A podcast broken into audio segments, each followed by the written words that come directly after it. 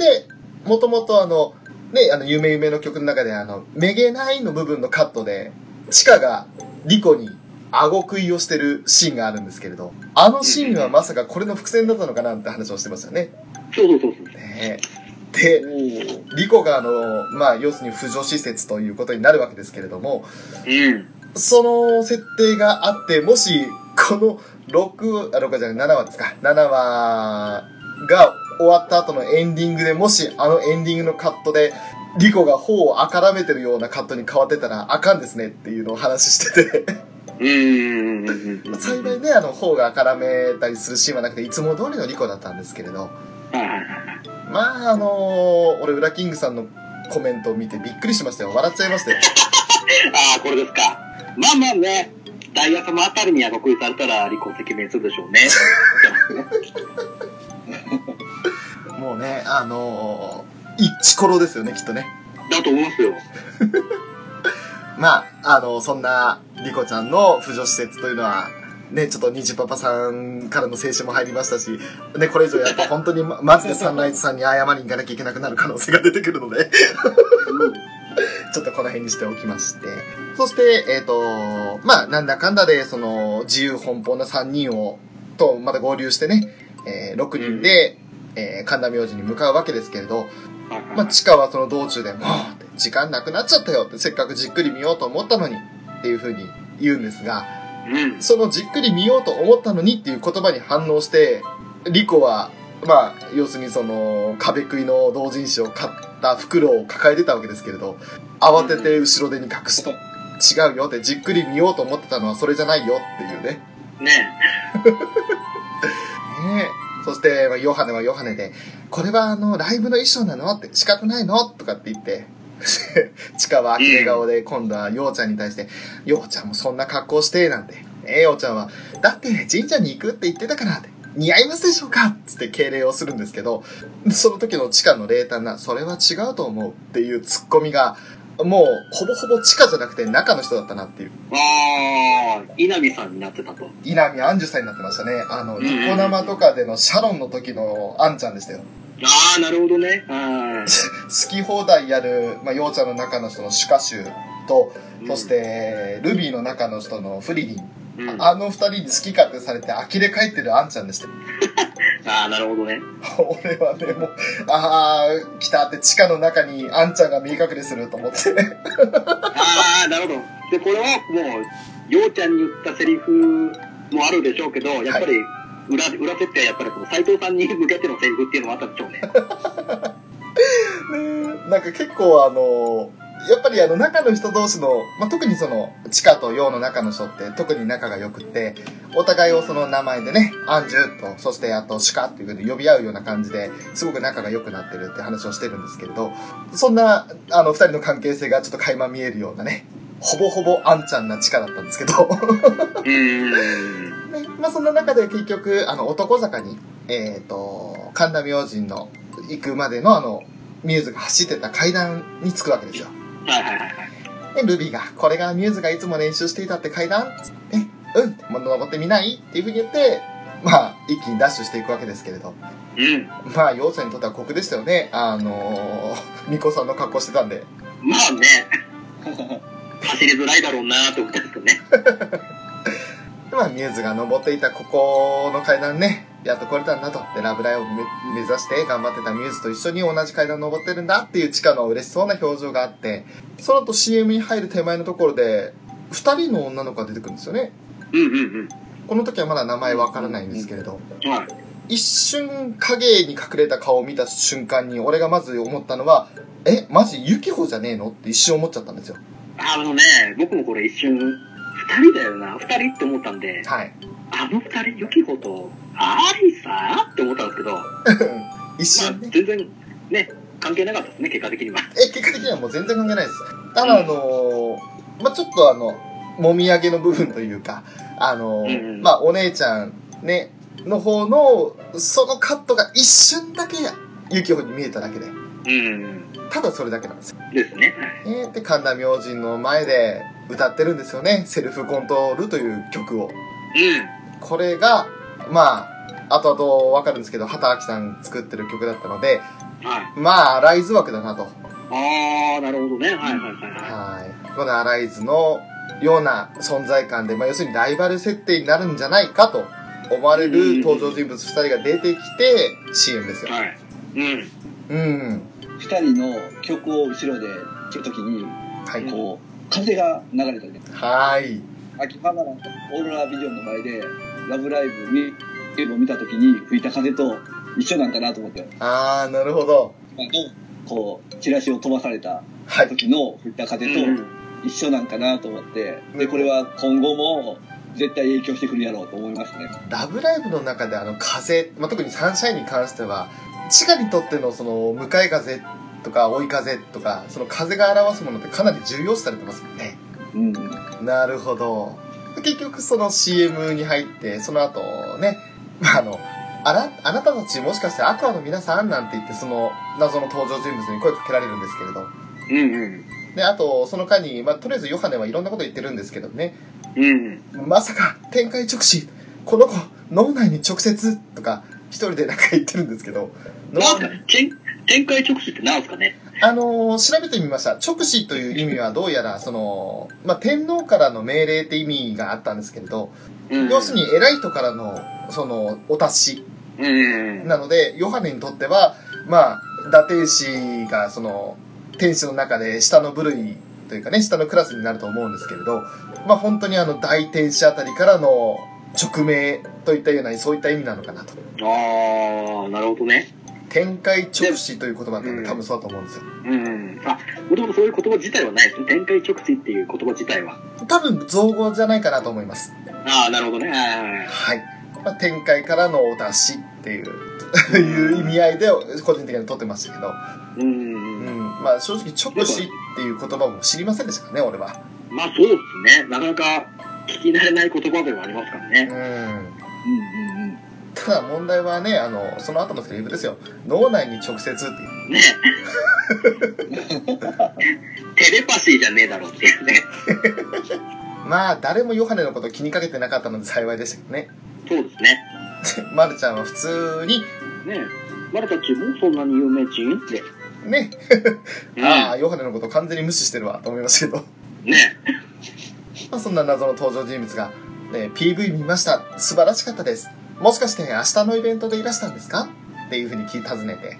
で、うんチカたちがそうですって言うと、そうなんだ、楽しみにしてます。なんて言って、もうその場を去ろうとするんですけど、はい謎の登場人物の隣にいた、まあその時終始無言でね、何も発す言葉を発さなかった子が、急にアクアの6人に向かって走り出して、うん。ね、あの今、リオオリンピックで、ね、個人総合金メダルも取った、ね、金メダル取った内村航平選手、もうびっくりなアクロバティックを、もう出る番組違いませんかっていうね、あの、ラブライブサンシャインですよね、これね、っていう。うんうんうんうんうん。そんなアクロバティックな技を決めましたね。急にね、一言も発してなかったのに、急に。普通にね、お姉ちゃんの後ろについてって一緒に帰ればいいのに、うん。おもむろにこう走ってきたからね、びっくりしましたもんね。ねまあそんなことやって楽しみにしてますなんて言ってその二人は帰ってくんですけど、うんうんうん。まあ、ヨハネとかはね、東京だからあんなの当たり前でしょみたいな。まあその前にマルちゃんが言ってたんでしたっけ？ああ、そうですかね。タカ言ってましたね。あの、東京ってこんなすごい人たちばっかりなのかな？なんてね。うんうんうんうんうん。えーで、まあそんな一年生たちのあたふたしてる様子を全然気にせずにチカは歌が綺麗だったなっていう言葉を一言言うだけ。うん。だからチカにとってはもうアクロバティックとか以上にあの、その前にセルフコントロールを歌っていたあの歌声がまず響いたんですね。ですね。あの衝撃にもう魅了されてましたね。そうですよね。うん。で、その後は、まああの、とある旅館に、えー、宝明館という旅館ですか、はいはいはいはい。に行くわけですけれども、うん。えー、まるちゃんがまずは、すば、ね、浴衣姿で、落ち着くるらーっつってね。ねえ。そして、リコが気に入ってくれたみたいで嬉しいわっていうふうに言うんですけど、ということは、リコが予約したのかなっていう感じですよね。でしょうね。ねまあ、東京にいた時から知ってる旅館なのか、まあ使ったことがある旅館なんでしょうね。何人かしらゆかりがあるんじゃないかという印象を匂わせた言葉でしたね。うんうん。うん。で、ようちゃんはもうじゅ、ね、な、純粋に、なんか修学旅行みたいで楽しいねっていうふうに言うんですけど、なんて、また、なんか、また衣装チェンジしてましたよね。あの、CA さんになってますよね。なぜ、浴衣は着ないんだと思ったんですけど、おいおあれのい。方はもう、ね、一袋浴びた後っていう多分流れでしょうね。だと思うんですよね。そのまままた、あ、そう、新しい制服に袖通すかと思って。ていうか制服何着買ったんだよっていう感じもしますけどうね。ん。なもう本当にようちゃんの得体の知れなさ。で、もっと得体の知れないやつが出てくるんですけど、うん。打天使ヨハネ降臨なんて言って、ねあれは、マントを買ったんですか？あの打天使衣装一式を買ったんですよね、きっと。でもあれもともと持ってる部分はありましたよね。なんか似てましたけどね。うん。沼津行く前はまたマントなしだったと思うんですよ。うんうん。で、あそこの旅館では多分マントがそうあそうなんだマントされてたんですよね。だから多分あの、黒魔術トップでマントを買ったんだろうなって。マントだけな気がしますね。まあ、ですよね。うんちょっと画像を比べてみようんです。あ、増えたのは多分マンママントだけです。うんうんうんうん。まあ他にもなんか買ってはいるんでしょうけど、もう早くつけたくてしょうがなかったんですよね。で机の上に乗るなと思いましたけどね。ねで、え、お行儀悪いなと思っちゃったんで。怒られてましたけどね。うん。ニコ生でもま、まず先に降りろ、降りろ、降りろっていう言葉がありましたね。うんうんうん。あればっかりはちょっと行儀悪かったなっていうのは、もう多分この3人も同じ意見だと思うんですけど。はいはいはい。これって、ラブライブでいう合宿枠なんですかね。あー、なるほど。ちょっとニュアンス的に、まだなんか、まあ要するに6人しかいないのもありまして、あの、無印の時の合宿のイメージと若干違う感じがしますね。う。うん。まだこう、東京のその、スクールアイドルワールドの委員会の方にお呼ばれして、そのイベントに出るっていううんうん。だけの点なんで、実際にその合宿で曲作りするとかそういう流れではなかったでそうですね。す。うんうん。ああ、そうか、そうか。あとは、まあ、先輩後輩の垣根を取るみたいな、ああいう感じでもちょっとなかったですよね。うんうんうん。ただこう、んここでまた、このチャンスを機にもっと有名になって、順位上げよう的な狙いでしょうね。そうですね。うん。うんうんうんうん。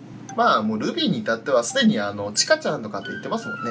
うんうんうんうん。だいぶあの6人はやっぱり、まあ、チカがだいぶね、あの、特にルビーに対しては積極的にスキンシップ図ってたんで、うんうん。まあ、ルビーもルビーでまんざらじゃないんだろうなっていうところは。ですよね。うん。まあ、ヨハネがその打天使ヨハネ降臨なんていう風にやった時に、マルちゃんがちょっとね、辛辣なうん。、ね。うん。5万円ずつら。つってね。うん。で、ヨハネは、あんただって東京のお菓子で5万円のくせになんていう風に言うんですけど、もうここで見てる視聴者のみんなの言葉を代弁してリコが言うんですよ。降りなさいってね。うん。で、ヨハネが、うえっていう感じで萎縮しちゃうんですけれど、うん。そこでもう可愛らしい効果を生うんですよ。お土産に買ったけど、夜食用にもまだ別に取ってあるぞ。ようちゃんが ちょっととぼけた感じで。で、リコが、うん。旅館のじゃなかったの？っていう風に驚いた時のマルちゃんのセリフですよ。丸の Back to the ピヨコまんじゅう。俺これあの最初、あの、まんじゅうの商品名を見てなかったので、うん。一生懸命マルが何て言ってるのかが分かんなかったのを聞き直してたんですよ。ああ、なるほどね。はい。ねピヨコまんじゅうのところは何とか分かったんですけど、あとバックのところも分かったんですけど、トゥーザが分かんなくて、あまるちゃんなんて発音してるんですかって言って5回ぐらい聞き直しました。あ。うん。で、聞き直しても聞き直しても、どうしても分かんなくって、ちょっと巻き戻ししすぎちゃったんですよ。はいはいはい。6回目から7回目で。で、うん。そこで、あれ？このパッケージに Back to the ピヨコまんじゅうって書いてあるわと思って。で、それを知ってからもう一回聞き直したら、あ、丸の Back to the ピヨコまんじゅうって言ってるわと思って。うん。で、で、まあ、まるちゃんはね、あの、がっかりして、まだ続き、ちょっと今、二つ先のセリフになっちゃうけど、言うんですよ。もう、もういいつだ。全部食べるつだ。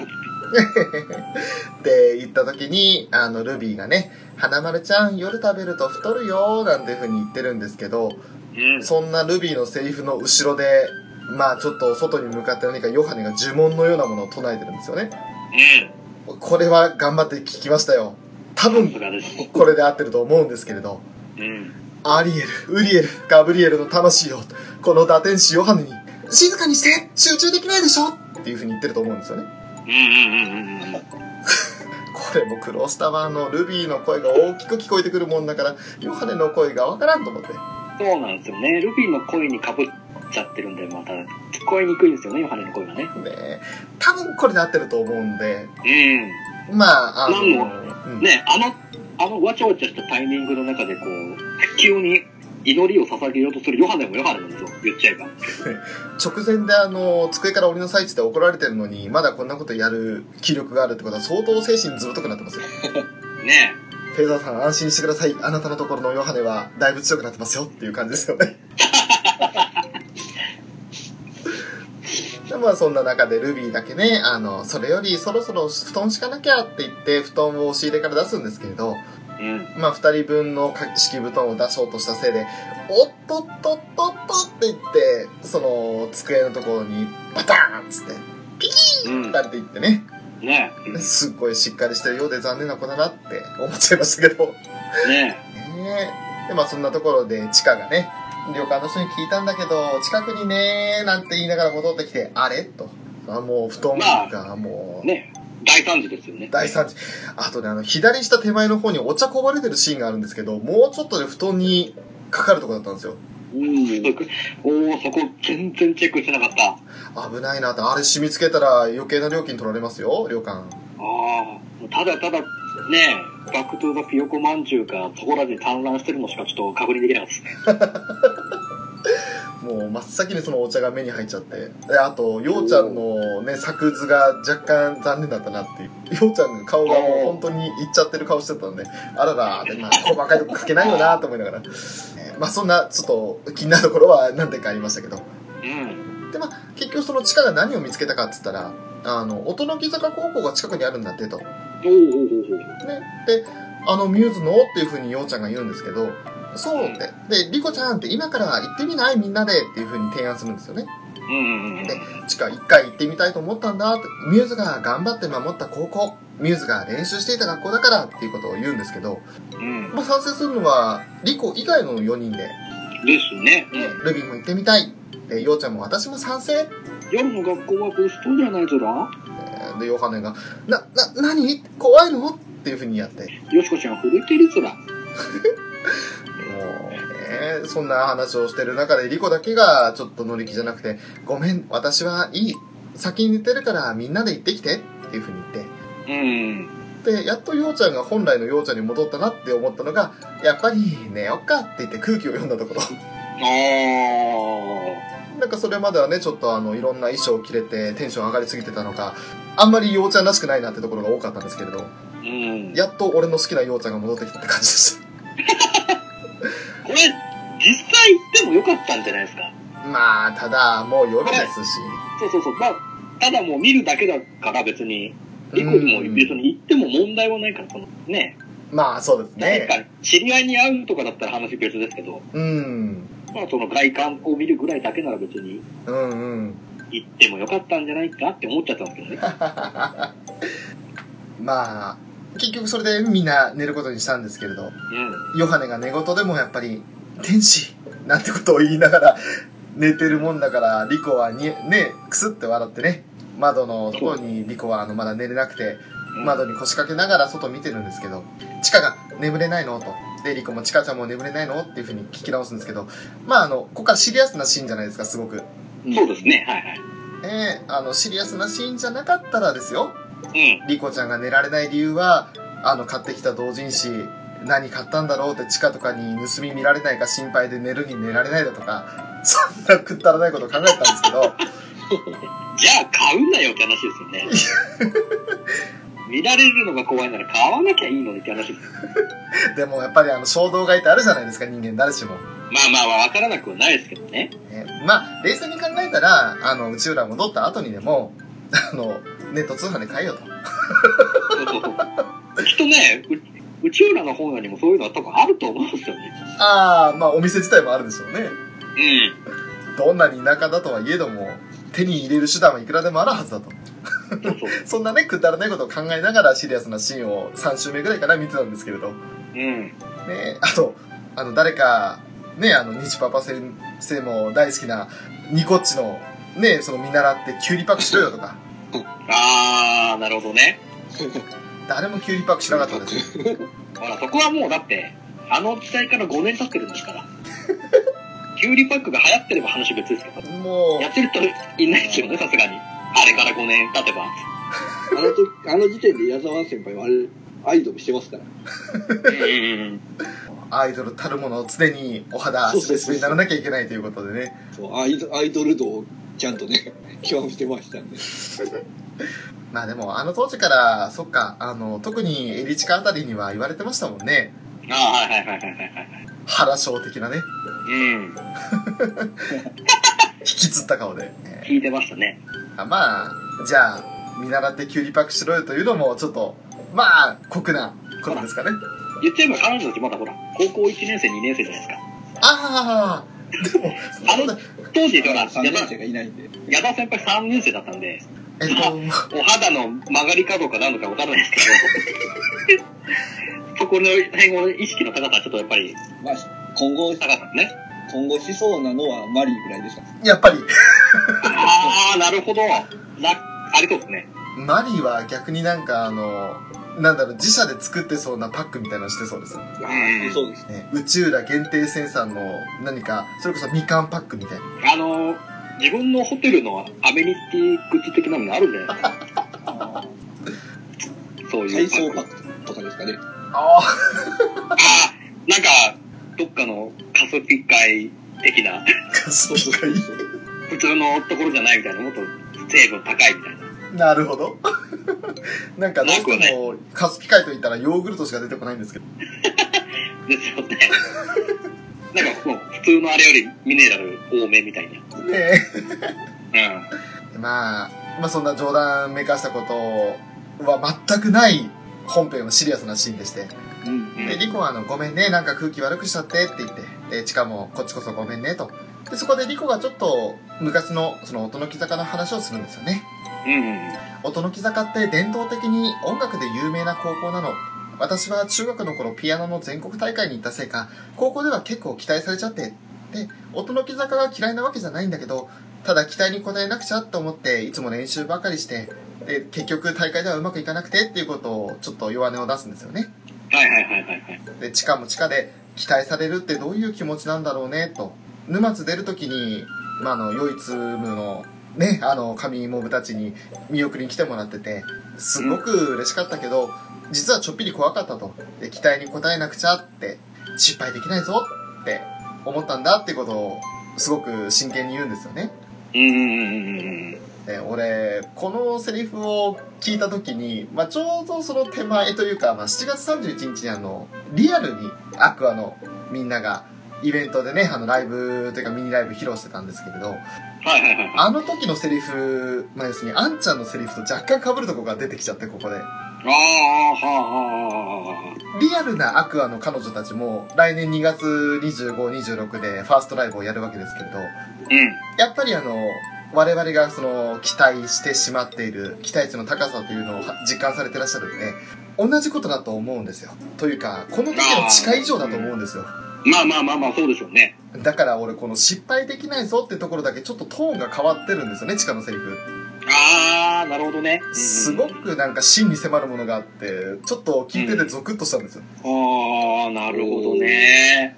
でももう俺、ここだけ何回か聞き直してちょっと、うん、あの、涙出るほどじゃなかったんですけど、背筋が冷たくなる思いをしました。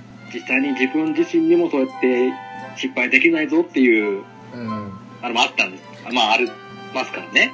本当に自らに言い聞かせるようなセリフになったと思うんですよ。うんうんうん。単純にその地下が、ね、あの、まあ、唯一のみんなのためにって、それだけのためにとか、あと、ね、あの、裏城を守るために、存続させるためにとかって、それだけじゃなく、それ以上の重みのある言葉なのかなっていう気がしちゃって、ああ、なるほどなるほど。これは勝手なショーの勘繰りですけどね。うんうんうん。でも、ごめんねって、全然関係ない話してっていうふうに、まあ、話転換しようとしたら、その後のリコのセリフも、うん。うんうん、ありがとうって言って、まあ、チカが、えっていうふうに聞き返すんですけど、俺この言葉が何か深い気がするんですよね。おー。おー。なんでリコ感謝したんだろうって。ありがとうの言葉を、まあ、言うシーンといえば、言っても違和感は確かにないんじゃないんですけれど、うん。ただ、あの、チカは単純に思ったことを言って、別にそれはリコを励ました言葉ではないわけじゃないですか。そうですね。うんうん。でもリコには響いたんですよ。うん。これ、利己的にはやっぱりその自分だけじゃなく、しかもこうやって同じような思いをうん。していたんだなっていうのを知って、うん。自分だけじゃないっていうのが分かったから、まあ、感謝、まあ、感謝につながるわけじゃないですけど、そこでちょっとその、ね、肩の荷がちょっと降りて、ちょっとこう、利己的にもそういうプレッシャーからちょっと解放されたのかなと。そう、結局そこを、この視聴者側どこまでその自分で解釈できるかってところが、この言葉、要するにその、経過がなくて結論に至ってしまってるんで、うんうんただ単になんで感謝したんだろうってところを考えないとそこに行き着かないわけじゃないですか。うんうん。ああ、そうですね。その途中経過を自分なりに咀嚼するというか、あ、こういう意味なのかなっていうふうに考えられた言葉なのかなと思います。ああ、なるほど。すごく深くて、なんだろう、意味合いがね、あの、かなりしっかりした意味合いが裏にある言葉なんだろうなと思う。うんうんうんうん。多分、今後の話の内容次第では、やっぱりこれがまたちょっと意味合いが強くなってくることもなくはないですよね。俺多分逆にリコから地下を励ます時に使われると思うんですよ。うんああ、やっぱり挫折は欲しいですよね。やっぱりあの、ほのかはい。もあったじゃないですか、実際に。あの、一期の11話でぶっ倒れた時にね、そうそうそう。12話でほ、あの、小鳥にちゃんと話せなかったってところで喧嘩しちゃうわけですけれど、うん。あんなシーンをやっぱり、まあ、立場的には多分、ようちゃんとの、まあ、喧嘩というか何か仲違いになる可能性が高いと思うんですけれど、あ、俺これ意外とカナンとやり合う可能性もなくはないですか？おーなるほど。まあ、幼馴染っちゃ幼馴染じゃないですか。はい。親同親同士もそうですけど。うんうん、はい。その流れもあって、やっぱりその、昔から二人仲いいとは思うんで、うん。実際にその、カナンをアクアに誘うくだりで、やっぱりそこで一回ぶつかるってもいいのかなって、本気のぶつかりが。そこで、まあ、仲裁じゃないですけど、地下を支援するために、はい。うん。地下的にはこう、そんなつもりでなかったんだけど、こう、ね、実際はこうやって、カナンを傷つけていたのかなっていう風なところちょっとこう悩んで、うん。自分が今までやってきた、その、ただこう勢いで、バーっていくスタイルは、間違いだったのかもなっていうのをちょっと考える回があってもいいな。なるほどね。いや、いいですね。楽しみ増えますね、また。うん俺、単純にあの、ようちゃん、部活掛け持ちじゃないですか。ああ、そうですね。はい。まあ、例えばですよ、これから、いや、今の、この7話を見て、まあ、最後の方まで見てから言おうかなと思ったんですけど、うん。ようちゃん、なんかブッキングとかあるんじゃないかって気がしてきたんですよ。まあ多分時期的にも多分そうですよね。他の大会やっ飛び込みやってるんで、やっぱりその季節的にもうん。いろいろ、いろいろ今後被ってきそう。ただ、ようちゃんにとっての水泳は果たしてどこまでの意味合いを占めるのかなってところも正直あるんですよ。うんうんうんうん。だから、あの、小鳥みたいに悩むかどうかはちょっと、まだ疑問マークはつくんですけれど、もう、だって、見舞するっていうことになったのも、チカと一緒に何かをやりたかったからっていう、ちゃんとした明確な理由があるんで、うん。その何かがたまたま今回はスクールアイドルって形だったわけですけれど、うんじゃあ、その飛び込み、まあ将来水泳の選手になるっていう明確な目標がまた別にあるんであれば、また悩みどころですが、うん。基本的にようちゃんの目標はお父さんのそのゆねあの船を継いで船長になることが夢ですからうん。水泳は別にそんなに力入れなくてもいいっていう感じもするんですよでも果たして。水泳が好きなようちゃんはスクールアイドルとどっちを選ぶんだみたいな話も出てくるのかなっていう勝手な予想はしてましたまあまああっても、うん、そうですね。そういう掛け持ちでやってるっていうのが今までなかったんで、そうなんですよねう。うんんそっちの部分で話を絡めてくるのも面白いですね。うん。その時に、まあこんな風にチカとリコがね、あの、お互いの気持ちを確かめ合ってるってところも、この励まし合いってところもあったので、そこでこうなんか、チカとヨウの間に立って、リコが仲裁に入るっていうシーンも一つ思い浮かんだシーンではあります。うんうんうんうんうん。まあちょっと、小鳥の海外留学みたいな感じですよね。うまさに、ん。あの時は、海ちゃんが中華に入ったじゃないですか。うんうん。あなたがそんな人だと思いませんでしたって言って、頬を引っ叩くんですよ。うん。あの位置にリコちゃんが立つんじゃないかとう。んうんまあ、地下に、地下引っ張くかって言ったらそんなイメージはないんですけれど、むしろあの、引っ張くじゃ済まないんじゃないかって感じがするんですけど。グー、グーになるかもしれないですか？グー、グーというかむしろオラオラ行くんじゃねえかってぐらいの、ああ、なるほどね。なんかリコの横にスタンドがブワって出現しそうな勢いだと思うんですよね。うんうんうんまあそれぐらいその地下に対して本気で行くんじゃないかっていう。まあそんなね、あの適当な妄想ばっかりを考えながらこのシーンをちょっといろいろ考えたんですけど。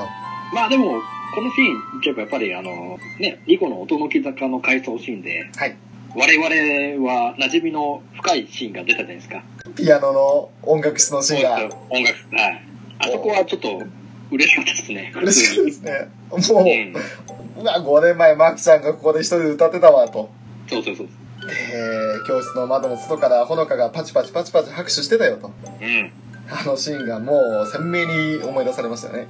ね、あれもしっかり残ってたっていうのは嬉しいですね。うん。あの、この三者委員会をね、やってたあの、第1回、第2回あたりの頃は我々、あの、もしかしたら、マキインパンダと同じ学年なのかもねなんて話をしてたから、こんなシーンは思い浮かばなかったんですけれど、うんうん。あれは第4話でね、ラブライブがもう5周年経ったよということで。まあ、5年という隔たりがあるということが分かっているので、うん。もちろんこれはアニメだけの話ですけどね、あの、スクフェスとか原作の方はちょっと違う可能性が出てくるんですけど、そうですね。うん、もうラブライブはパラレルワールドがひどいんで、うん。アニメだけの話で言うと5年経った設定がありますから、はいはい。うんそれを言うと、もう、リコがミューズのこと知らなかったのも当然ですし、うん。で、あと、伝統的に音楽が有名な学校というのは、もう、ミューズが発足した時代って、まあ確かに吹奏楽とか多少賞は取ってるけれども、うん。そんなに全国常連だとか、そんな学校じゃなかったんですよ。ああ、なるほどね。だから、この5年間でも伝統になるぐらいに音楽が有名な学校になっていたってことです。おうんうんうんうー。ん。ひとえにミューズのおかげだと。ああ、まあそう、まあまあ、そうでしょうね。うん。だから、かなりミューズによって変えられた音の木坂高校というところだったよっていうセリフね、まあ、嫌いなわけじゃないけど結構期待されすぎて辛かったんだっていう。話がありましたね。どうも、ニジパパです。ニジパパ生活、ポッドキャスト探訪。いやー、こちらのポッドキャスト、いいポッドキャストですね。小林製薬の糸ようじ。一人ね、朝早く寝坊することもなく起きた地下なんですけども、うん。一人でランニングし始めまして、はいはい。まあ、ラブライブ準とから聖地となっている神田明神、そして万世橋ですか？うん。ね、あの、そういったところ、まあ、聖地と呼ばれる部分をずっと走り抜けていくんですけれども、で、行き着いた先が UTX ですよ。うん。えー、で、ここで初めて見たんだって、スクールアイドルを、ミューゾーっていうふうに言って、で、すぐに、ようちゃんが現れてね、チカちゃんって、やっぱりここだったんだねっていうふうに言うんですけど、もうこの辺はようちゃんらしいなと思って、さすが良き理解者だなっていう。ああ、なるほどね。うん。チカはここにいるだろうっていうのが分かったわけですよね。うんうんうん。そうですね。なぜ第1話で一緒にね、UTX のところ来て、あの、地下が変わる瞬間を見てる子ですから。うんうんねで、リコが練習行くなら声かけてって。で、ヨハネも抜け駆けしないでよね、なんていうふうに言ったりして。うん。うん。で、マルちゃんが、帰りに神社でお祈りするとだ。ねうん。え、ズラ言ってんじゃねえかって。そしてルビーも注意しねえじゃねえか。うん。あの、まあ、が弁当前のその UTX の画面にね、ラブライブはい開催っていうことで、秋葉ドゥームって書いて書いてあったんですけど、うん。今年のラブライブが発表になりましたっていうふうにルビーが言って、で、ようちゃんがついに来たね。で、リコがどうするのっていうふうに地下に聞いたら、もちろん出るよ。ミューズがそうだったように、学校を救ったように、さあ行こう今、全力で輝こうということで、もう、さすが、もうサンシャインといえば輝きたいというのがテーマですからね。うんうんやっぱりこの最初の姿勢を崩さないんだなっていうのもありましたし、うん。はいはいはい。ね、であとはみんなで掛け声、アクアサンシャインの掛け声をして、うん。で、シーンが変わってびっくりしましたね。まさかの登場人物で。ね無印ラブライブのね、あの、もう、見てる人にはおなじみの、そして、うん劇場版でも、なかなかの存在感を示しておりました、あの、はっちゃけてる秋葉レポーターですよ。ねまさか、まだやってたんだと思いましたね。もうね、あのー彼女の名前がないのが残念でなりませんよ。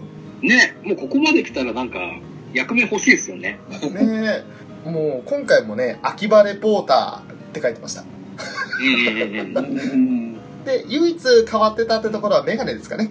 そうですね。メガネがちょっと、まあ、普通、普通っていう言い方変ですけど、まともなメガネになってますね。あの、当時はハートマークのメガネでしたからね。うん。いや、みんなどうも、はっちゃけてるっていうような感じだったのが、が、もう、今回ちょっとある程度落ち着いて、うん。ね、会場のお客さんの投票で出場するスクールアイドルのランキングを決めることになったのっていう語尾だけは変わらねえなって思いましたけど、で、ようちゃんが上位に入れば一気に有名になるチャンスってことですか？って言ったら、うん、そうねって。アクアの出番は2番目。元気にはっちゃけちゃってねって。あー、秋葉レポーターらしいとかと思いながら。うん。で、まあ、チカが2番かって。で、リコも前座ってことね。でルビーはルビーで、もうさすがこれは花代ちゃんポジションというかね、ニジパパさんおっしゃった通り、うん。もう仕方ないですよって。周りは全部ラブライブ決勝に出たことがあるグループばかりなんですから。なんだって？すごいですね。もう 競合揃いですよ。おすごい、全部知ってるってことですね。ねえ。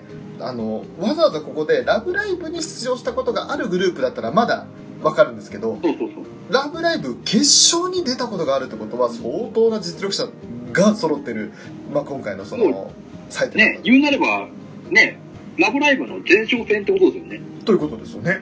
うん。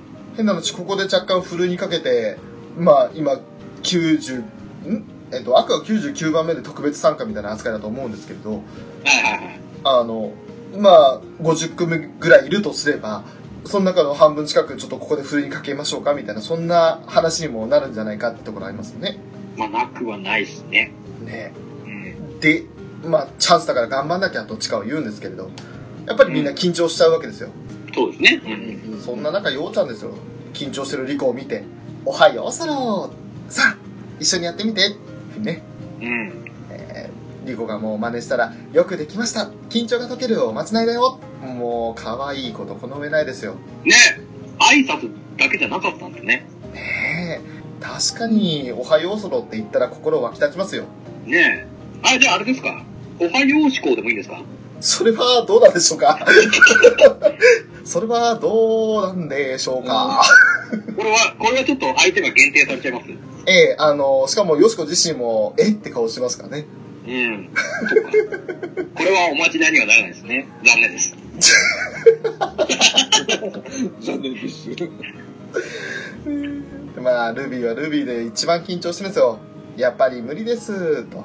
うんうんうんうん。そこでもうマルちゃんがね、ね。まちゃんね。おルビーちゃん、ふんばルビートラ。もう本当にマルちゃんのセリフは全部ラッキングさんに任せて正解だなと思う。この愛着のある言葉ね。いやいやいやいや、ここでね、ガンバルビーに続くふんばルビーですよ。もうルがつけば何でもいいんですよ。うん。ね、です。挙句の後にボンジョルビーですからね。ね まあ、チカはね、ダメダメ、弱気になっちゃうって言ってる後ろでまたヨハネがなんか喋ってんですよね。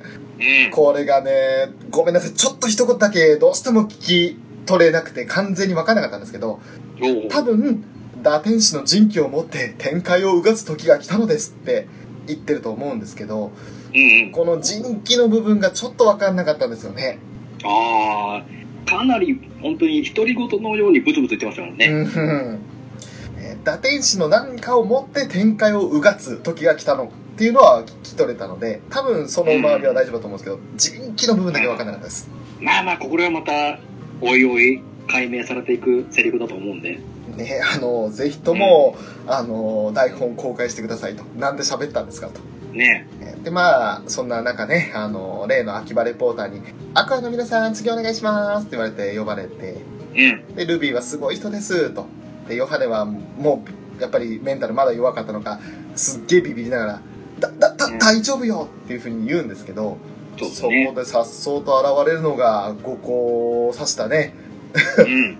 もう眩しいばかりの登場人物ですよ。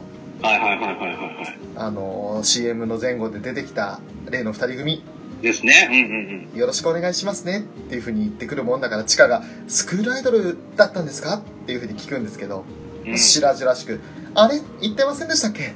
私はカズのセイラ、リアっていう風に言って、まあ、もう一人の女の子リアって言うんですけど、それを呼んで、うん。え見てて私たちセイントスノーのステージをって言って今回の第7話が終わるわけですね。はいはいはいはいはいはい。で、えー、まずですねウラキングさん聞きますよ。はい。はい。セイントスノーというグループ名を聞いた瞬間にウラキングさん、はい。私を笑かしてくれましたね。え？セイント？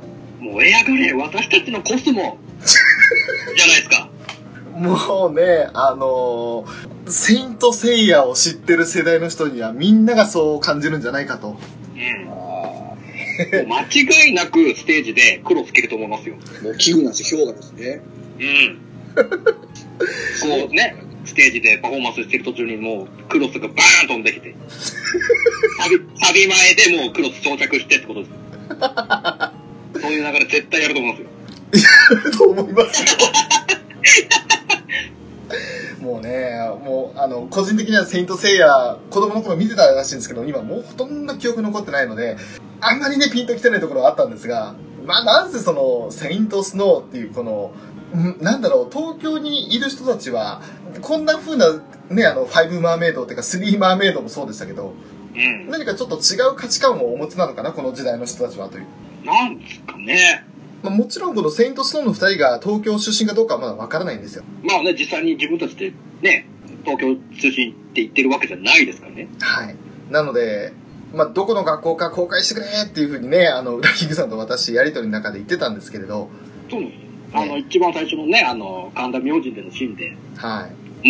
全く見たことのない制服だったんで、うん。お前、前らどここだよって言ってやりましたけど、僕は。で、まあ、この登場人物、カズのセイラって、あの、鹿の角って書く、書いてカズノって読むんですけど、うん。で、俺、あの、鹿っていうイメージから、鹿子って、裏 キングさんに回答してね。で、まあ、鹿高、鹿高校と、あと、まあ、あの、花代ちゃんの中のその鹿校を追っかけて、鹿校っつって、いうふうにちょっと言わせていただきまして、はい。まあ、あの、二人で盛り上がってましたよ。ほんとね。だとしたら、じゃあ、こいつら奈良代表かって思ったんですよね。なんだ、二人、アクアと共に田舎者かっていう感じですよね。思っちゃいましたけどね。だから、あのー、ヨガネたちは東京のも当たり前でしょって、あんなアクロバティックなことも当たり前でしょっていうふうに言ってましたけども、うん。もしかしたら、奈良のスクールアイドルかもしれないですね。かもしれないですよね。ちょっとこれもわかんないですよ。全然あの、情報ないんで。うん。単純に鹿の角って書いてあったからシカゴかなっていうだけですから。そうそうそう。そうそう。あとはセイラとリアっていう名前らしいので、まあこれもなかなかのキラキラネームですね。ですね。か、カズノって名字だけでもかなり特殊な家の人なん、家の子だなって思ったんですけど、うん。まさかね、セイラとリア、まあ、リアはまだ分からなくはないですけど、そうですねす。リアはね、まだね。セイラはなかなかないですよね。ないですね。うん。あの、マスとか出てきたんですよね。うん。あと、まあ一番安心したのがね、あの、リアの方が名前がムーンじゃなくてよかったなと。あー、なるほどね。いや、セイラ、セイラとムーンってことね。セセーラームーンみたいなね。ああの、中の人的には無印2期の最終話で出てきちゃってるんで、うーん。そうだ、そういうこと？そっち？あの、ニッコニッコニーの母ですっていう風に出てきちゃってるんで、まあまあまあまあまあまあね。ね、月に変わってニッコニッコニーしちゃったんで、うん。その辺でセーラームーンじゃなくてよかったかなと。まあそこまで、そこまで狙っちゃうともうだいぶ悪意を感じてしまうんで。ライバルキャラとしてはちょっと立たなくなっちゃうじゃないですか。あの、どっかのノートに名前書いて人を殺すやつではね、あの、月と書いてライトと読ませるものありましたから、まあまあまあまあね。数の、ね数の月でムーンって読ませる可能性もあるわけですよ。やだなぁ。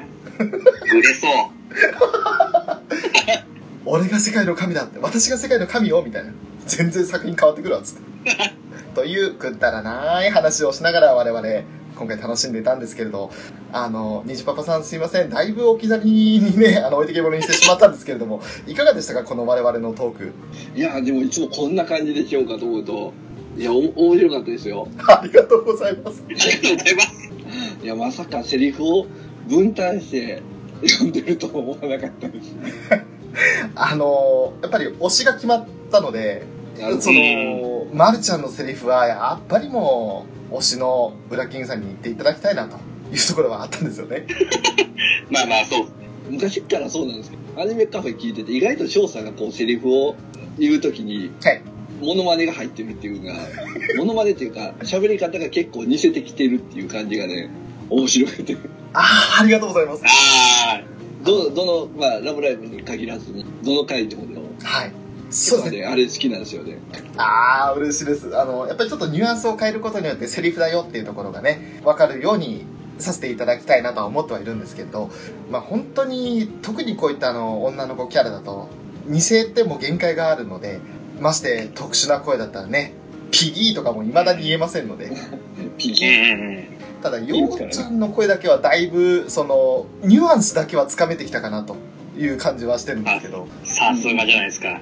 あの、やっぱり一番注目してる子ですからね。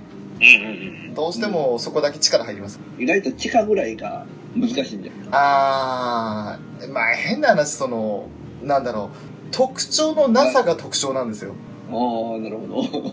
だから、捉えにくいんですよね。うん。うん。もちろん、ようちゃん捉えれてるかって言ったら全然そんなことないんですけど、ただ、あの、うん、真似っこもできないっていう難しいところはあるかなっていう印象は確かにあります。個人的に一番力入るのは、ようちゃんとダイヤです。ああ、なるほどね、ダイヤさんもね。いや、あのー、ルビーのが、あの、ダイヤの真似したのめっちゃうまかったです。あななんかね、僕あの、YouTube であはい。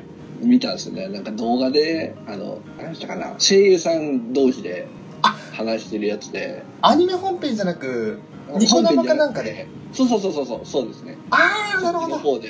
いや、それでね、すごいなと思ったんですよ。あの、声優さんって。そう。特にその、まあ、中の人で言うと、フリーン、まあ、フリー畑愛さんは、うん。まあ、我々が思うところで言うと、その、サンシャインでの、あの、空丸枠だと思ってるんですよ。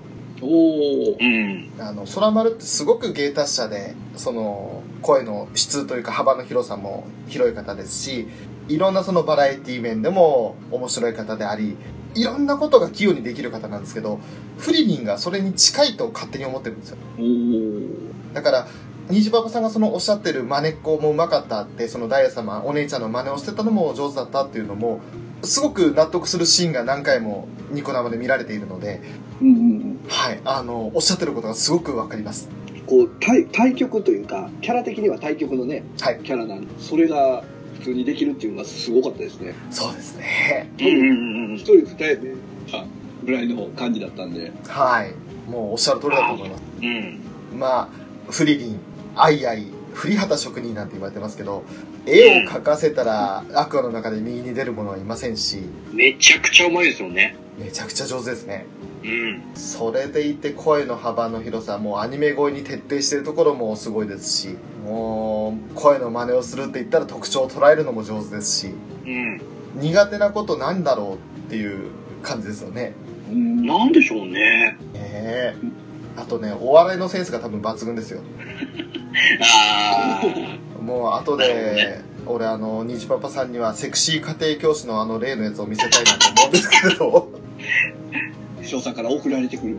はい、あの、ツイッターのダイレクトメッセージに謎の URL があったら、それはあの、ショーからの贈り物という名のね、魔界からのメッセージだと思ってください。か。あれか。もうね、とんでもないものがあと、あるんです。はい。まるちゃんの声優さんの、はい。その、相相性が、はい。キングですねあれはですね、裏キングさんをぜひうぜん。もう、裏キングさんに答えてもらいましょうか。はい。何ですか？高槻かな子さんがなんでキングと呼ばれてるか、ご存知ですか？もちろん、高津キングですから。そうなんですよ。そこ、高津の木からキングになったんです。うん。あひ。裏キングみたいな感じですか？えー、どうなんですかね。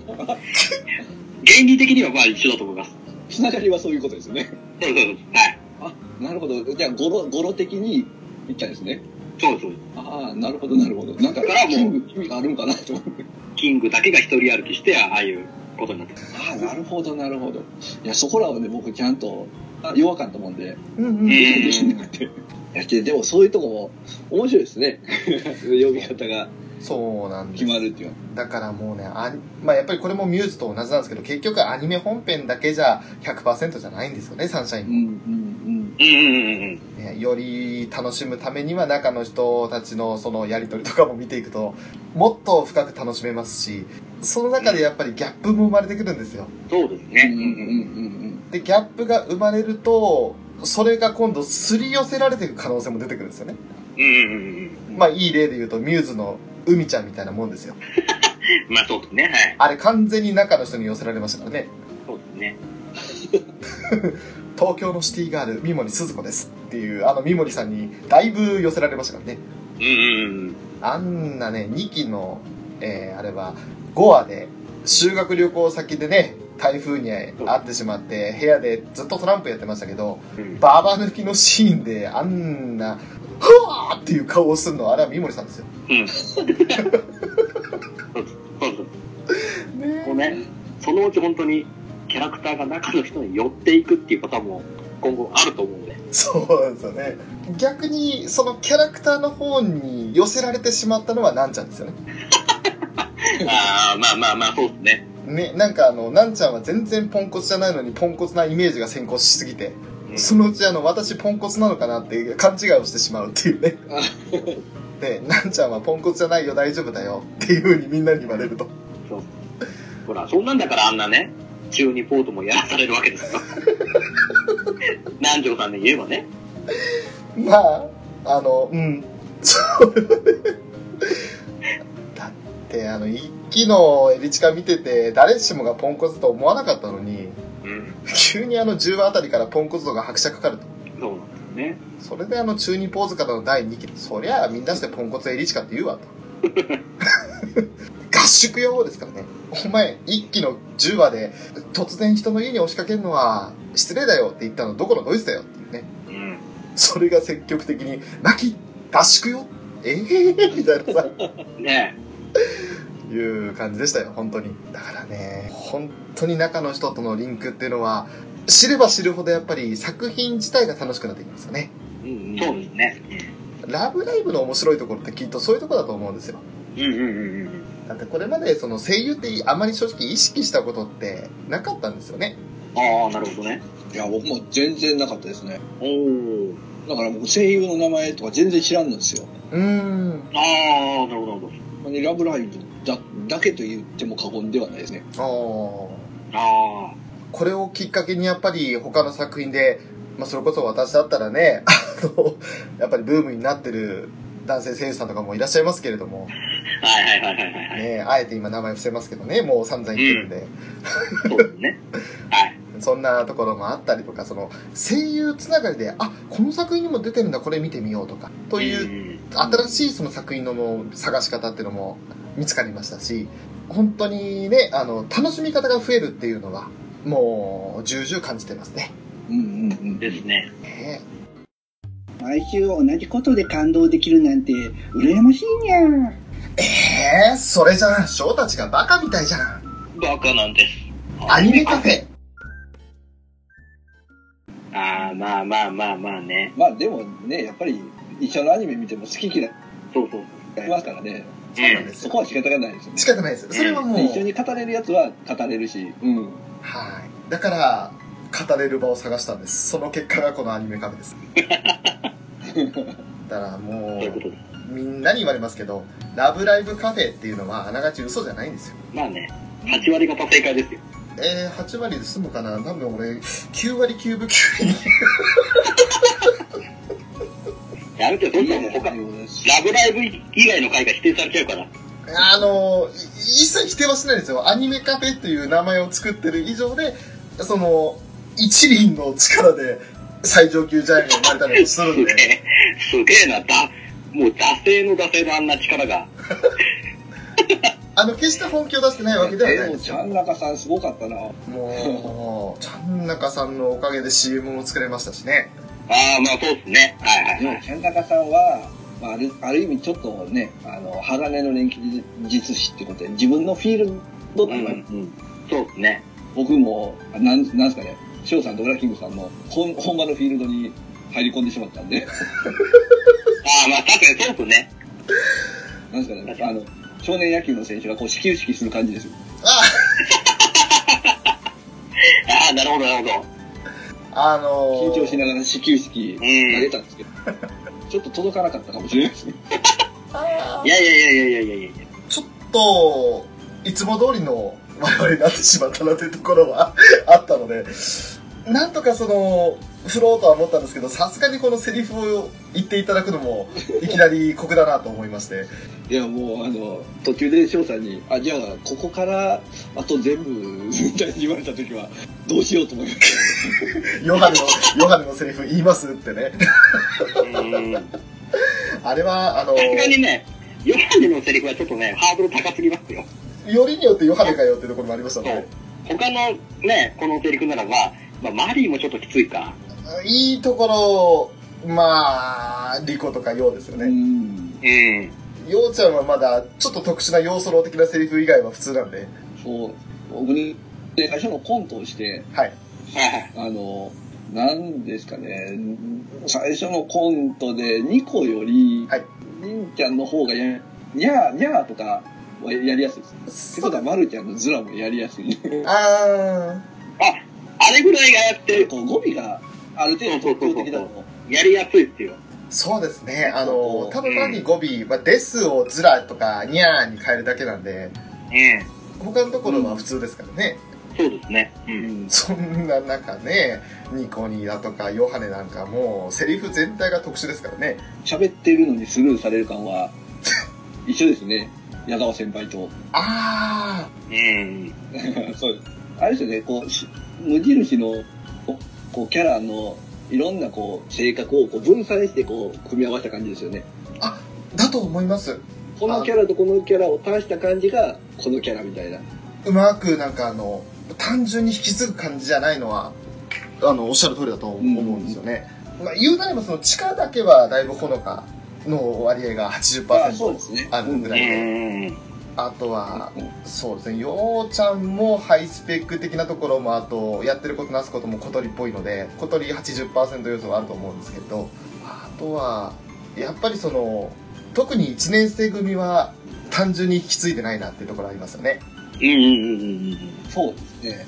ヨハネなんかは 60%2 個の要素だけど40%、40%までいかないかな、花代の要素も含まれてる気がします。うん。ああ、なるほどね。はい。でまるちゃんあたりは、花代じゃなくて、あの、まず花代だと思ったんですよ、最初は。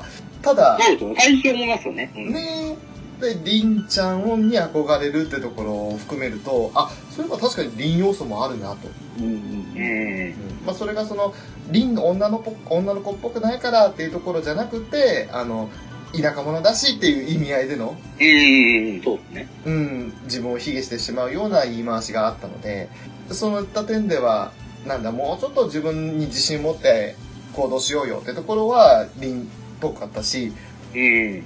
で、ルービーあたりだと、そうだな、髪型とかはアイドルも好きだから、そのアイドル要素をふんだんにいったところはやっぱり花代っぽいなってイメージがあったんですけれど、うん。それはまあ本人もね、あの多分憧れっていう意味でああいった髪型にしたと思うんですが、うん。ただツインテーってところで言うと、やっぱりニコッチからの継承なのかなっても、あとアイドル好きってところも。うん。だから、ニコパナを足して2で割ったって感じです。ああ、まあまあまあ、そう、まあそうか。うん。ねそのまるちゃんが、その、あの、まんじゅうをすごい食べてたんじゃないですか。はいはいはい。はいそこでもう、その、そのうちあるのかなとね、あの、ダイエット会が。ああ、ダイエット会。あー、なるほど。ああ、丸は一番危ないですね。危ないですよね。一番危ない結構ですね。、結構ね、あの、ムキッとしてる感じなんで。ねそうですね。暗算型というか、ふっくらしてますよね。まあ、それに一緒に誰がくっついてくるかっていうかね。結構ね、あの、バイタリティ溢れる子多いんですよ、アクアって。うんうんうん。そうなんですよね。それこそようちゃんなんかも水泳に、あと多分アクアの中では2、3位の位置の運動マンだと思いますし、うんうん。うん。1位は謎のね、息切らさないかなんですよ。まあもいけるでしょう。で、意外と設定上、運動音痴なのはダイヤなんです。おう、うんうんー。うんうんうんてかまあダイヤは普段のそのおことだとかやってるところでも運動とは若干かけ離れた生活をしてるんで日舞を踊るぐらいですかうん。うん。うん。そういったところもあるしあとはリコもその部類なのかなもしかしたらでもただ結構踊れてるんですよねあれ、あれだけ踊って飛べたらもう十分ですよ、以降は。かねそれ考えるとやっぱり運動苦手なイメージあるのはマルとせめてダイヤぐらいかなっていうヨハネはどう？ヨハネは息切らしながらあのいい加減にしてよねとかって言いながらちゃんと自転車こぎ切るとかああ、そう。そうそうそうそう。で、あと、ランニングで疲れながらもヨハネポーズは崩さないとか余裕があるんですよ。うんうんうん。おーじゃあ一人でダイエット。そうですか。辛い。嬉しいけど、嬉しいけどちょっと、かわいそうになってきちゃうな。かわいそう。いやー、もうダイエット会なしでっていう。マ リ俺そこ辺は多分、カナン、カナン指導のもと、ダイエット計画じゃないですか。ああ、なるほどね。なるほど。やっぱそうだ。から、カナンがいつもやってるトレーニング的なことを、あれも一緒にやらされるみたいな。それ相当なスパルタですよね。多分、なんかあの、酸素ボンベ背負いながら走るとか、そんなレベルじゃないですか。なるほど。はえー、あうわそのうだな。けどやっぱりアンクアのメンバーはうん。田田舎っ子なんでうんうん。体力は高いんでしょうね初めからあ体力のまあ多分そうですね、割と自然に囲まれた生活してるから。ーそう。でミューズのミューズのメンバーは初めこうかなりライブうん踊りながら歌い続けるにはみたいな指導ではあはあだったそれ考えると普通にねライブとかしてました確かに、ね元々のポテンシャル的な意味で言えば、アクアの方が高いそう。うん、そうですね。うん基礎体力の部分に関しては。体力に関してはねうん。果たしてそのダイエット界なるものがあるとして、まるちゃんのパートナーがいるかどうかはやっぱり気になるところですよね。なんでかもうまるちゃんがダイエット界するっていう流れにしてるんだって感じもありますけど。いやーけどいやー、まあまあ、あってもいいと思いますよ。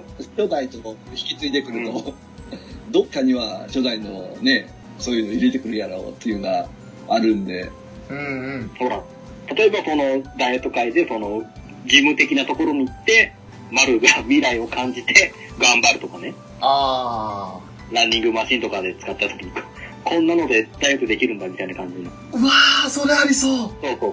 エアロバイクとかもありそうですし、うんうんうん。ああそうかそうジム行って未来を感じる会とかね。やっばい、それ、やばい、面白そう。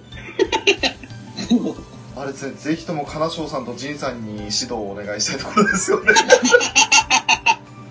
あの二人はね、もうジムの、もう常連さんというか、もうスロージョギングしてる時以外はジム行ってらっしゃいますもんね、仁さんも。うんうんまあ、体脂肪を一桁にまで絞られちゃいますよ。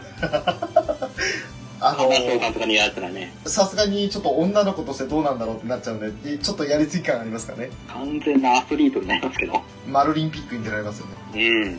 ちょっとまるちゃんのいいところがスポイルされちゃいますそうですね。ちょっとい、あのー妄想が暴走しましたね。うん。でもね、あの、さっきちらっと、ブラキングさんには言ったんですけど、うん。今回の回と、ちょっと前に、一昨日ですかね、12日にちょっとニコ生放送あったんですけれど、その回を見て、あの、果たしてようちゃん推しを続けられるのかが今不安になってるんです。おおというのもよ。ようちゃんは全くあのマイナスになってないんですよ。うんただ、ただ他の、とある2名がグイグイ来てまして、うんうんうん。お一人がやっぱりリコなんです。うんまあ、むしろリコというか、リキャコという、まあ、中の人なんですけれど、やばい、この間のニコ生で存在感を解き放ちまして、おー。おすっごく楽しかったんですよね。で、あともう一人がダイヤ様。うんうんうん。あこれね、あの、いつの日だったか、テイシンさん、まあ、あの、カバネリ会か、の後にちょっと雑談で、なんか裏本編的に話した時あったんですけれど、あの時ぐらいからダイヤ様にちょっと、ぐいぐい来られてまして。うんなんかもう今、ルビー思い、妹思いなダイヤを見るたんびに、なんかやばいなっていう予想が、こう予感がしてるんですよ。あー、なるほどね。俺、ああいうの弱いんですよね、あの妹思いの。素直じゃないのに。俺、本当にあの、わかる。わからなくない。ミューズの時と違ってなんかね、あの、推しの感覚違うんですよ、アクアは。あー、そうですね。違いますね。なんかね、あの、何それ意味わかんないとか言ってる場合じゃねえなと。むしろお前の考えが意味わかんねえみたいな感じになっちゃって。あーもう本当に。何言ってんだろうと思いますけどね。あの、これ聞いてる人、あの、昭和なんだこいつって思っててくれて構わないんですけど、本当に今回はあの、同じラブライブという系列の作品なのに、見方が完全に違ってるなっていうのは感じてます。いや、でもね、ミューズでのその、見方があってこその、今回アクアとの見方なんで、はい。うんうん。まあ全然変わる分には全然いいと思うんですけどね。まあ、まあ、でもまだまだね、序盤なんで、こそうなんですれからまだまあまあそうですね。できますよね。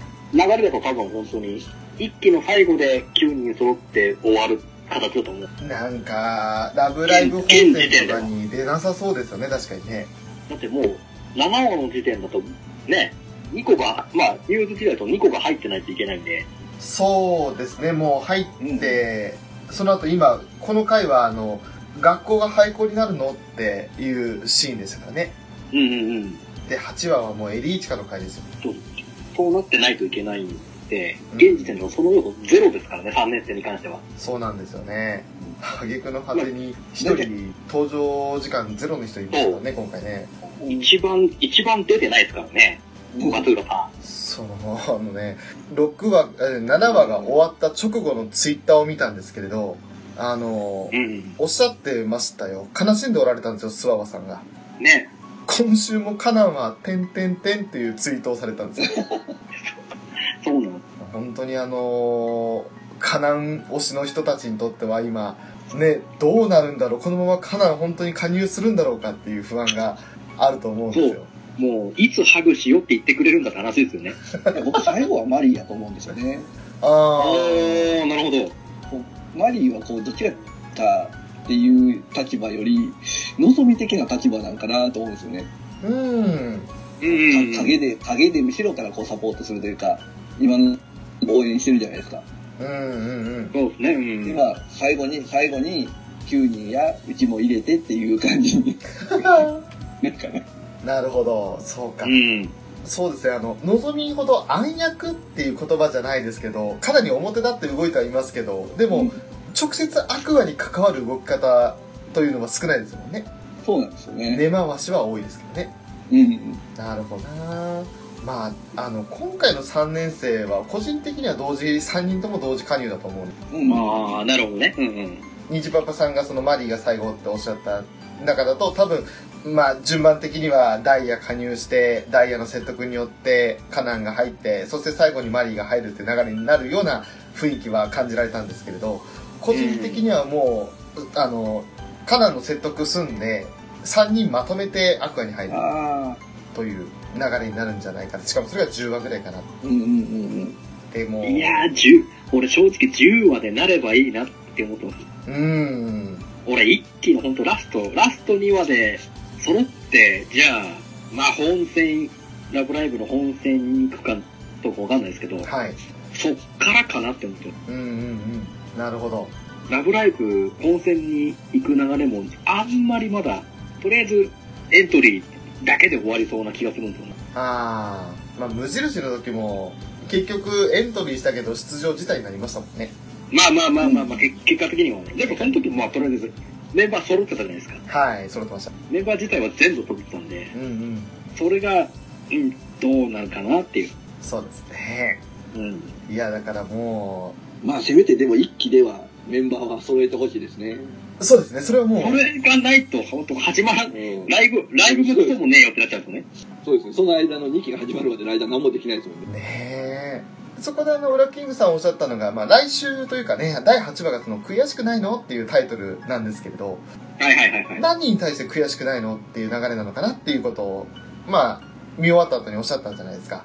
ああ、はいはいはいはい。言いましたね。結局そのセイントスノーという、まあ、数の姉妹の、姉妹と思われるんですけれど、あの、二人が相当なパフォーマンスをして、でめっちゃくちゃ観客が盛り上がってる中でアクアが出てって、うん。で、アクアが例えばその空気に飲まれてしまって満足なパフォーマンスができないとか、あるいは自分たちとしての最高のパフォーマンスができたとしても、それじゃあ、セイントスノーのような観客の引き付けはできなかったと。うん。いったようなパターンの長そんな流れになった時に、それに対して悔しくねえのっていう流れなのかなという、もうお話もされてましたし、もしくは、まあ、ルビーがやっぱり開始前に、ね、ちょっと自信ないと。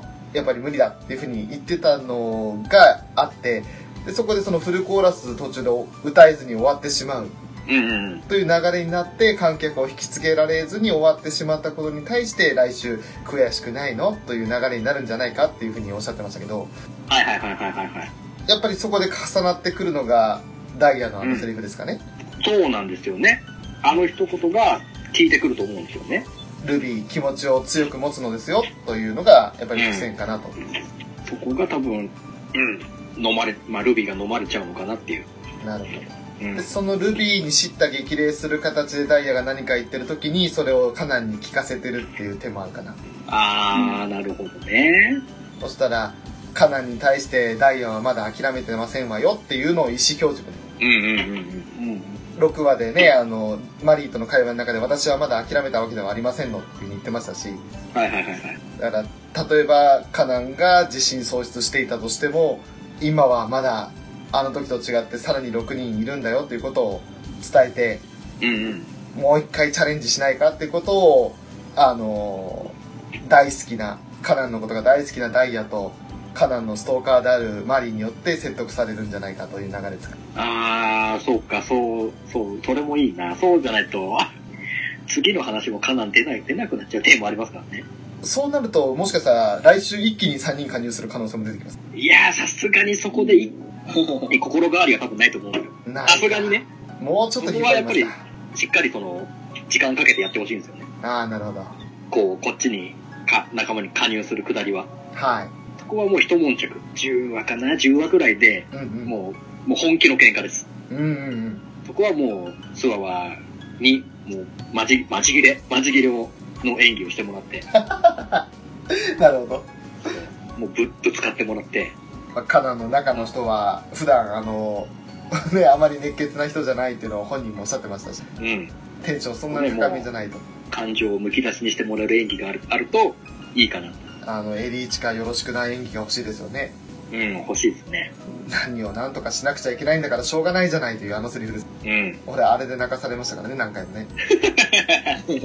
例えば、はいこのカナンと、はいまあ、ダイヤが、まあ、やる気をやる気をこうマリーの、まあ、説得もあって持たして、はいでこう、まあ、マリーはこう3人でなんかこう自分の責任を感じて2人にはまた夢を追いかけてほしいっていう感じになって、うん。なっててで、まあ、2人をまあ加入する形にして、はい。まあ私は、まあ、二人が加入してくれたからもうそれでいい、いいし、また私が芸人になったら嫌だから私は身を引きますみたいな感じで、で、それを後でみんなで説得してマリーが最後に加入みたいなのないですかね。ああ、なるほど。ねなくはないと思う。うんうん。こうね、その2年前のことをこう乗り越えて、カナンとダイヤが入ってきたことでもう、じゃあもう、ほらもう、言っちゃえばマリーが理事長じゃないですか。はい。うん理事長なんで、こう理事長としての立場でこうサポートしていくみたいなうんうん。うんうん。風に流れで、こう、スクールアイドル側は、まあ、身を引くっていうわけじゃないですけど、はい。理事長としての形でこうサポートしていくっていう流れはあるかもしれない。ああ。結構マリーってこう茶化してるような感じやけど、責任を感じてる感じもあるんですよね。うんうんそうですね。で、二人をたまにこう説得というか話した時に、こう、まあ二人にこう冷たくあしらわれた後の、こう、表情というね、うんうん。ああ、そうかそうかそうかそうか。切ない感じじゃないですか。うんうん。うん。普通にね、あのーあんだけ拒絶されたらうんうんうん。続けないですもんね。そうですね。うんうんうん。ま我々の予想は基本ほとんど覆ってるんで、あまあ、そうっすね。はい。ことごとく違う答えになってるんでね。ね、それがまた楽しいというか、まあ、読み方が。読み方が浅いところもあるんですけどね、この作品に対してね。まあまあまあまあまあ。もう僕的にはいい意味で裏切られてるんでいいかなって思ってるんですね。もちろんです、もちろんです。もう楽しみまくってます。うん。うんうんうん。おマジか、こうなったぜっていうところはもういつも楽しいです。うん。あんたたち、ちゃんとキャラ作りしてるの？うらうらうー、ウラキング、表クイーン。最上級ジャイアントか。何それ意味わかんない。アニメカフェ。大変長らくお付き合いをさせてしまいまして、まずあの本当にゲストで出ていただきました、ニジパパ生活さん。まず、ありがとうございました。ありがとうございました。いえいえ、こちらこそです。いかがでしたか？あの、実際にこのラブライブの話をしながら、そしてサンシャインの7話を振り返ってみましたけれども、今回、そうですね。えっ、ー、とね、7話を振り返る前の、えー結構参加できたんですけど、はい。まあ、7話に関しては本当にね、えー一リスナー的な 感じで、えー聞かせてもらいましたかね。それこそあの収録に臨んでいただく前に、ね、あの、まだ途中までしか見られていなかった7話を急遽急いで見ていただいて、それから収録参加という形だったので、はいはい。まあ多少ね、見たばっかりで記憶に新しい面もあったとは思うんですけれど、ただ、状況が理解できないまま収録に臨んでいただいたところもあったと思うので、その点は本当に、あの、急遽というところもあって、申し訳ないなと思い、本当にすいません。いえいえいえいや、僕も初めにもね、見なきゃいけないなと思いながら、ちょっと見えなくて、申し訳なかったですけど、なるべく、僕のいつもの流れ的に、はい。その、アニメカフェで予習をしてから見るという流れができてたんで、あの、本当に嬉しいお言葉です。ありがとうございます。ありがとうございます。いや、きっちり、まあ、今回内容を見せてもらいましたけど、い収録の感じのどうなっとるかっていう。いや、こんだけきっちりこう、見どころ言ってくれてたら、一回見ただけでもだいぶ入ってくるんですよ。ああ、なるほど。おまあ正直あの、これ皆さん見逃しがちですけど、みたいなとこも結はい構見れるんで、うんうん。あの、コールスタッフ言ってるところは確かにあると思うんですよね。そんなところまで注目しないよ、一回見た限りじゃっていうところも絶対あると思うんですけれど、逆にその、うん、あの、一回、例えばうちらを聞いていただいて、アニメカフェというのを聞いていただいて、その上で本編を見ていただくっていうこの、ニジパパさんのような形で見ていただける方には、一回で済むように順を追って説明をさせていただこうとしてるのは確かですので、本当にあの、うん今のお言葉はもう最高に嬉しいです。ありがとうございます。ありがとうございます。いえいえ。やっぱりあの、まあ今回ショーはね、またあの懲りずに、もう何週というか、今回ちょっと巻き戻しとかセリフチェックが多かったので、時間にして、えーっと、5時間ぐらいかな、7回を見たんですけど、それですよ。それがすごいんですよ。あそうですね。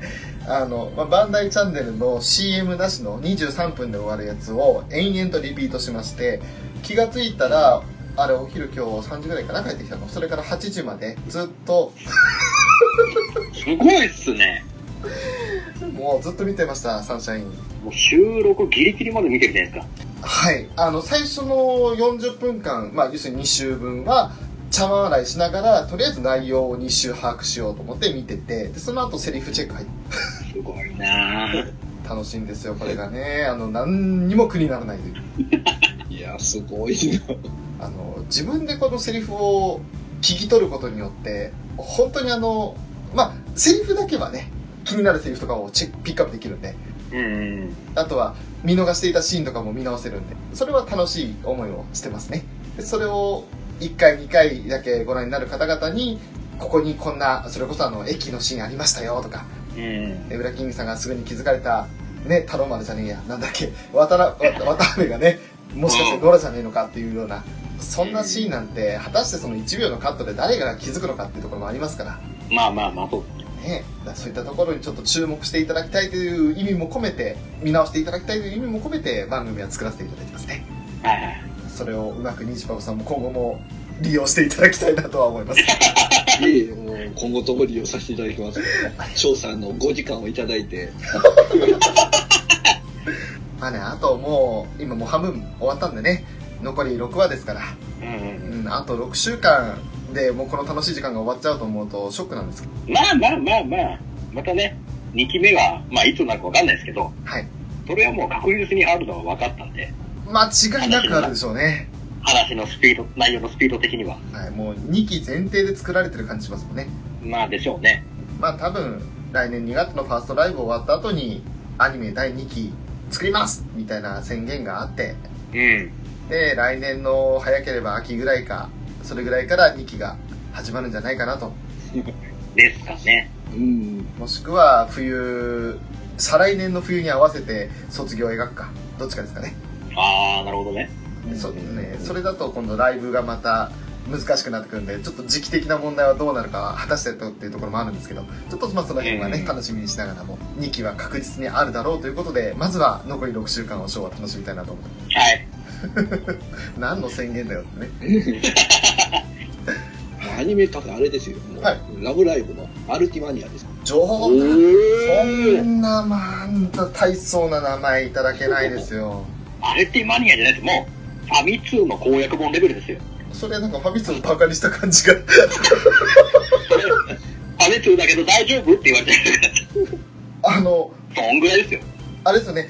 ファミ通だけだから大丈夫っていうびっくりマークがつくんですけど、本家の方は、アニメカフェだから大丈夫勝てなっていうぐらいの、そういうイメージですね。あの、一生懸命今ディスられたファミ通を擁護してます。ちょっと今ね、あの、ウラキングさんの発言に驚きを隠せなくて心臓バクバクいってます。大丈夫ですよ。ファミ通のね、編集部からメールが来たらその時また、じゃあ行きますよ。お詫び。お詫びに行きますかあの、こればっかりは俺状況計画に含められませんので、ウラキングさん一人で謝らせに行きますよ。ら。行きますよ。本当にあの、今回は、ニジパパさんに参加いただいたことによって、ね、初めてアニメカフェに来ていただいたにもかかわらず、もう、アニメカフェのやり方を押し付けて、大変な思いをさせてしまったかなと思うんで、あの、次回来ていただくときには、もうちょっと気楽にね、さらに気楽にやりましょ 了解です。う。ただ、本当にあの、聞いていただいた方はわかると思うんですが、今回はあの、ジングル制作にも協力いただいて、本当にありがとうございました。ありがとうございました。いこちらこそありがとうございました。いとても楽しかったです。や、もう僕も楽しかったですよ。最後に、えー、西パパさん、ご自身の番組の紹介をぜひしていっていただけますでしょうか。はい。えー、にじパパラジオという、えー、まあ、ポッドキャスト番組をやらせてもらってます。えー、特に、えー内容もそんなに決めずに、えー思いついたことをざっこばらんに、えー適当な、えー知識で語っておりますので、まあ、あの、聞き流す程度に聞いていただければと思いますので、よろしくお願いします。よろしくお願いします。もう我々カフェの CM も真っ先に採用していただきまして、本当にあの、まあ、普段からお便りを送っていただく形でもお世話になっているニジパパさんのニジパパラジオ。最近はツイキャスも大好評なんで、お時間が合う場合にはぜひツイキャス参加をお勧めいたします。ということで、今回またちょっとね、長丁場になりましたけれども、ニジパパ生活さんをお招きして、そして、ラブライブサンシャイン第7話について話させていただきました。アニメカフェのショート、普通怪獣ウラキングと、虹パパ生活でした。